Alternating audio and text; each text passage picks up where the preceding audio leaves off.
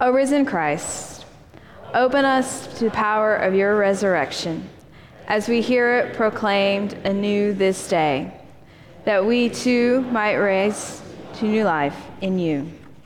Amen.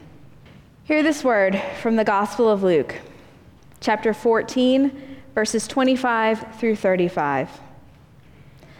Now large crowds were traveling with him, and he turned and said to them, Whoever comes to me and does not hate his father and mother, wife and children, brothers and sisters, yes, even life itself, cannot be my disciple. Whoever does not carry the cross and follow me cannot be my disciple. For which of you, intending to build a tower, does not first sit down and estimate the cost to see whether he has enough to complete it? Otherwise, when he has laid a foundation and is unable to finish, all who see it will begin to ridicule him. They will say, This fellow began to build and was not able to finish. Or what king going out to wage war against another king will not sit down first and consider whether he is able with 10,000 to oppose the one who comes against him with 20,000? If he cannot, and asks them for terms of peace. So therefore, none of you can become my disciple if you do not give up all you possess. The word of God for the people of God. Thanks be to God. Just a, a quick word of appreciation.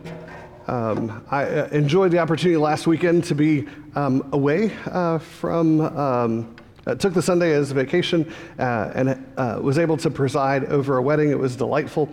Um, but come Sunday at about 1 o'clock last weekend, my email box blew up. And it was all compliments on Pastor Kate's sermon. So, w- what a delight to have the word proclaimed so well uh, by so many uh, here at Chapelwood. So, what if I have to change? What if I have to change? So, one of my favorite stories thinking about change is a story that comes out of my time doing seminary at Duke University. While at Duke University, I got the opportunity to serve on a kind of a committee, a council that helped advise the ministries at Duke Chapel. Duke Chapel was kind of like the campus ministry on steroids right? They, they had everybody, uh, I know, these days Duke Chapel's just a lightning rod for controversy, but um, back then, 15, 20 years ago, uh, it was uh, campus ministry on steroids. And so everybody had a part in Duke Chapel's ministry. There were Catholics and Protestants, there were uh, charismatics, uh, there was every flavor of Christianity you could imagine. And I remember getting called uh, to discuss and debate a certain, certain set of circumstances. Uh, there was an off campus Christian ministry group who had encouraged students, uh, undergrads, to move off campus and live in their communal house. And in addition to this, they had encouraged these students to adopt um, daily habits of discipleship, some of which were um, fasting, and some of which were praying regularly. And in, in, addition to this, the ministry had advised students that if their courses had come to distract them from their discipleship, that it's okay, they can drop some courses and it'll be all right. So parents had called. What is this cult that you have that's encouraging my kid to move out of the dorms, to live with other people in a communal house, to pray regularly, to fast? You know, because fasting, anytime you talk about fasting, you have to be careful, right? Because um, it's, it's an important, we're just not used to um, fasting, right? And then to tell kids that Jesus might be more important than their bachelor's from Duke University. You cross the line. Yeah, you can't do that. That's not right. Right? Some of you can appreciate uh, these comments, right? Some of you have recently watched your own children or grandchildren graduate from an esteemed university, and you are happy to have a pay increase because you no longer have to pay for tuition. Okay. I, I've, I've been out for a week. I may not have my timing down. Right? I mean, this is amazing that at Duke University, there's a conversation about how we shouldn't be too fanatical about Jesus. This is the same place that allows students to camp out in tents for three months for basketball tickets, which they will then attend and paint their bodies Duke blue and scream for their team, giving up their own um, agency uh, to um, chant the, the cheer that someone else wrote. Right? I mean, doesn't that sound like a litany to you? Um, and not only that, but we call them Cameron crazies. Crazies. And, uh, you know, they, they chant things like, uh, you know, Carolina uh, go to HE double hockey six. I mean, it's just horrible, right? I mean, we, we let perfectly good, almost Ivy League students um, treat themselves this way, but yet, hey, let's be careful. Don't get too serious about Jesus. What's the difference between a focused, um, disciple making community with a clear vision of changed lives and a cult? What's the difference between um, a, an organization that tells someone how to think and how to act and how to live and a discipleship program? I mean, it's kind of like uh, the Supreme Court has said in the past I know it when I see it, right? I know a cult when I see it, but what does it look like for us to give completely of ourselves to the life that Jesus calls us? Jesus talks about change. And before talking about change, Jesus says, consider the cost. When you go to build a tower, don't start, right? If you're going to build a new building, have a building campaign, right? Or a, a, a building committee. If you're going to go to war, don't just run out there and throw troops into the battle, but think about the strategy. Consider the cost. Now, what's fascinating is that Luke's gospel is one of the most family oriented gospels uh, of those in the Bible. That this is the place where we learn that John the Baptist and Jesus were related.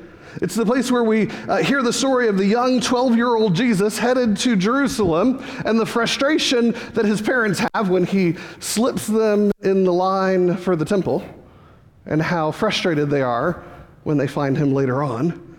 It's the same gospel that also talks about um, this radical teaching that we're uh, looking at today, right? I mean, only Peter would preach on hating mothers and fathers on Mother's Day, right?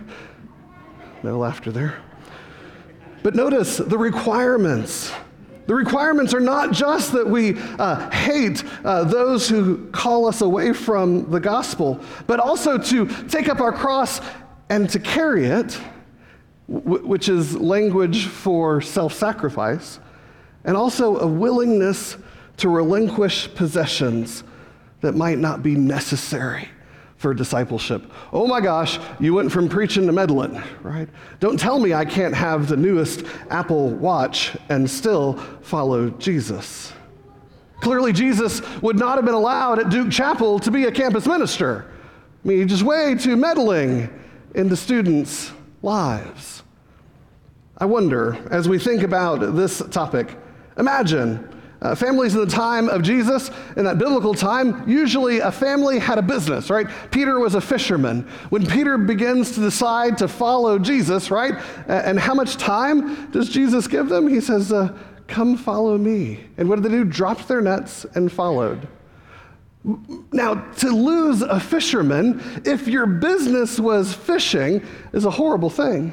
Not just the man hours, but also the wisdom that comes with it. And so the idea that somebody in a family would leave the family business to follow a prophet was just a crazy idea. Come on now, stay here with the family. We're the ones that feed you and clothe you. We're the ones that will provide for you. Don't walk away. Don't follow some rabbi's teaching. Who's going to take care of your grandmother, right? Who's going to take care of the family farm? Who's going to be the one to craft and to merchant? So, as Jesus says very clearly uh, that we have to leave mother and father to follow him, he also uses these two very clear examples about building a tower and going to war. Now, I don't think anybody in the crowd happened to be a general of an army nor a construction engineer, but it was two things that people in that uh, kind of biblical Jerusalem understood. They knew the idea, especially living in the world in the shadow of Rome. Sometimes it's better to negotiate peace than to be obliterated by the enemy. And if you're considering the cost of building a tower, some scholars say that uh, during Jesus' lifetime there was an ambitious project to build a tower, that the foundation was not settled for um, in the appropriate way, and the tower fell over, killing workers and other bystanders. So when Jesus says, consider the cost, he's saying, be careful when you go up against the enemy because you need to be ready. And be careful if you build a tower, others may be hurt if you don't consider the cost. What if I have to change? What if I have to, what if I can't remain the way I am? I have to tell you, I was uh, trying to change today, right? I decided to uh, wear a bow tie. What if I have to change, right? I mean, how many of you um, are just change fanatics? You drive to work differently every day. You sit in a different seat at church every week. You go to a different Sunday school class or grow group. I mean, you are just a change junkie. When you go to the restaurant, you go to different restaurants every time, and you eat off of a different part of the menu every time. Anybody? Anybody? No. We are habits, we are habitual people. I actually uh, kicked Kate out. She decided to sit on this side of the pew. And I said, Oh, I'm so sorry, Pastor Kate. I know we're talking about change, but I sit there. Maybe you ever thought about it? Right? How do we handle change? You know, the scary thing is, is um, the idea of considering the cost for change. That's okay. We've figured out the cost. We we see the pictures, whether it's uh, photoshopped uh, on the internet or whether it's those glossy Cosmo magazines. They tell us what we should look like, what we should eat, and what we should read. They are quick to tell us what we are supposed to look like. And in many ways, we have considered the cost and bought in. What is the cost of change? Well, what's the going rate for a gym membership? What's the cost of change? Weight Watchers, sign up. They'll make you different. What is the cost of change? If they can't laser it, plastic surgery it, or change it, you know, it, it can't be done. I love the, my favorite joke is uh, uh, the um, Plastic Surgery Anonymous uh, addiction meeting. Uh, everybody sits down and the leader says, I see a lot of new faces here. and I'm disappointed, right? Change. We know what it's going to cost. And in many ways, we are sacrificing every day for change. How many of you are willing or have been willing in the past to get up at all hours of the night to drive a child to baseball, basketball, volleyball, soccer, or swimming contests? We're willing to do it. Why? Because, you know, little Johnny or little Janie just might make it to the Olympics. I'm sorry, I've met your little Johnny and Janie. Like it's going to happen. We know what it's like to change. We drive that extra hour for the commute we stay up an extra hour at night to uh, connect with our spouses. We spend uh, extra amounts of money so that we can go to the extra cool Magic Kingdom e ticket ride. We know what it's like to sacrifice. But have we considered the cost of how Jesus has invited us to change, to be different? Not so that Johnny can make it to the Olympics, and not so that we might be a little bit more entertained on the two weeks where we don't work 80 hours a week. But have we considered the cost of putting first things first? Of allowing even things like an Ivy League degree, even things like uh, um, eating uh, all the things that we can, have we let those things disappear so that it might become very clear that Jesus is calling us to something else? You know, um, I have to tell you, I feel overwhelmed at times as I watch media. You know, the media is so good TV, internet, you name it. They will tell us what we should be, right? what we should be. Now, I want you to listen really clearly to the word I'm about to say because it will either determine whether I'm moving or not. Nobody likes to be should on. Think about nobody likes the, the shoulds that have to be done. And if Jesus just becomes another message of you should, you should, you should, then we tune it out and we move on to something else because no one likes to be uh, shamed into changing. But we know from Pastor Kate's sermon that the invitation is not, come on, you horrible, sinful people who can't get it straight.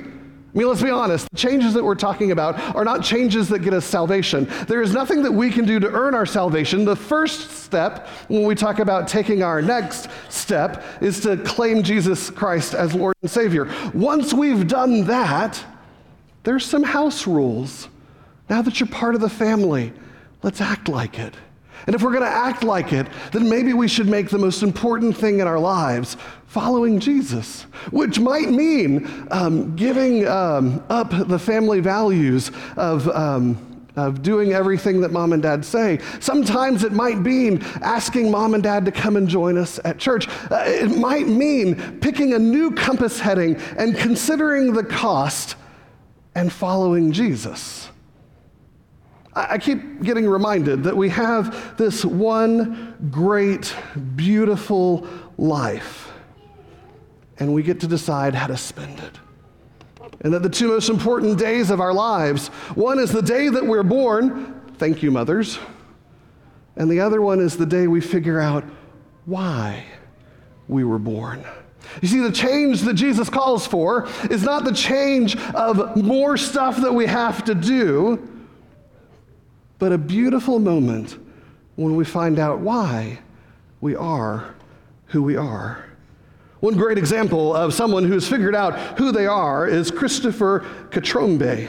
Uh, he's an American. He's married to Regina. His wife is Italian. And they love to boat and to sail. So much so that independently wealthy, they spent $8 million to renovate and refit a 136 foot ship they call the Phoenix. You see, uh, they were moved by the realization that just in the past month alone, 1,200 uh, immigrants from African and Middle Eastern countries, most of them Christians, have been persecuted so horribly in their country that they have crammed themselves onto boats and begun um, floating uh, out of their country and hopefully across the Mediterranean to safety in Europe. In fact, it was one story of one boy who was 14 years old. Uh, his parents were not on the ship with him. Uh, his parents had paid for him to go, recognized they may never see their son again, but they needed to give their son a chance at life, real life. So Christopher and his wife, uh, they troll the Mediterranean, waiting to find out if there's a ship that's overcrowded and about to sink. Most recently, they found uh, a boat that was overcrowded with 369 people on board. None of them had life jackets. They were all without uh, preparations. Uh, they didn't have enough food. Uh, there were women and children. Uh, there were uh, eight pregnant women. They had all types of injuries. In addition to injuries, they also, some had diabetes and others had scabies. They were in such difficult circumstances that if not rescued, they would have died at sea. Christopher and his wife have considered the cost. Considered the cost of the realization that if someone is drowning and you have a boat, chances are you should rescue them. Not all of us can have a 136 foot boat or spend $8 million to refit it. But I wonder who in your neck of the woods is drowning?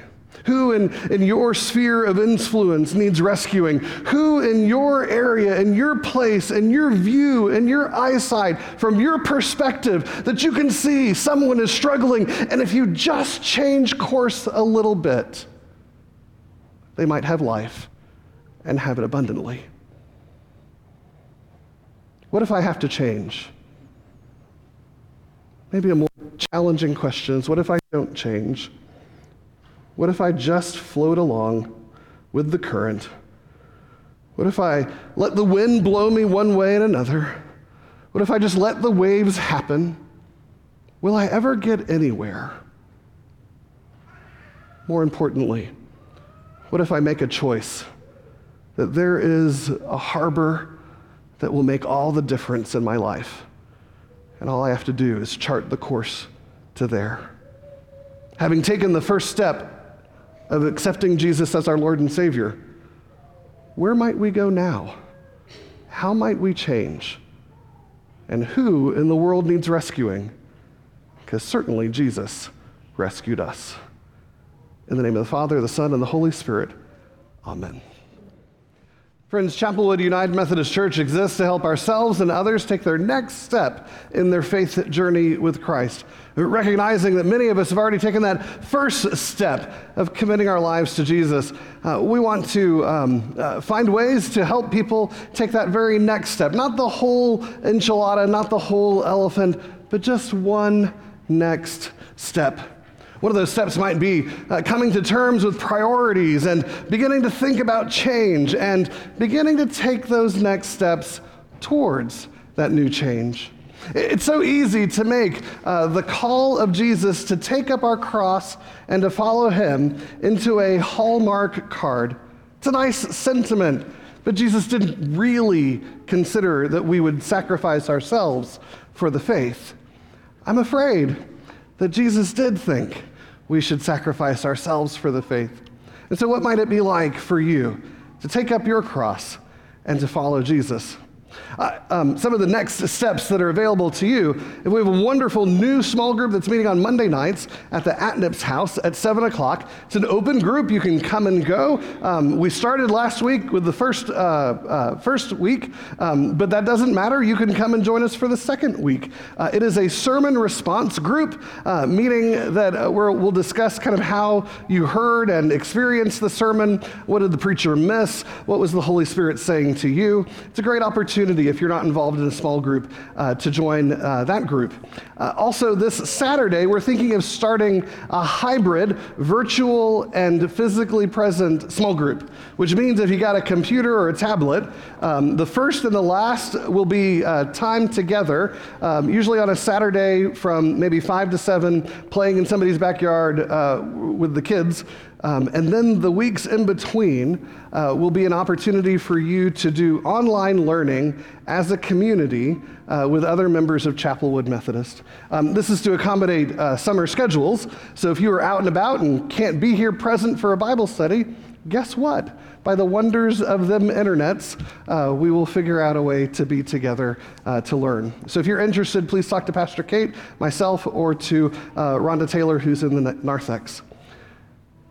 But for now, um, our closing hymn is uh, Where He Leads Me, I Will Follow. Be sure to pull out your hymnals and look in page 338. David Hill's going to lead us in that hymn. And if today's the day that you would like to join this congregation, we'd love to have you come down during the closing verse of Where He Leads Me, I Will Follow.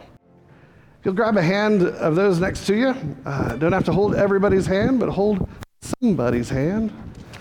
Let's have our benediction.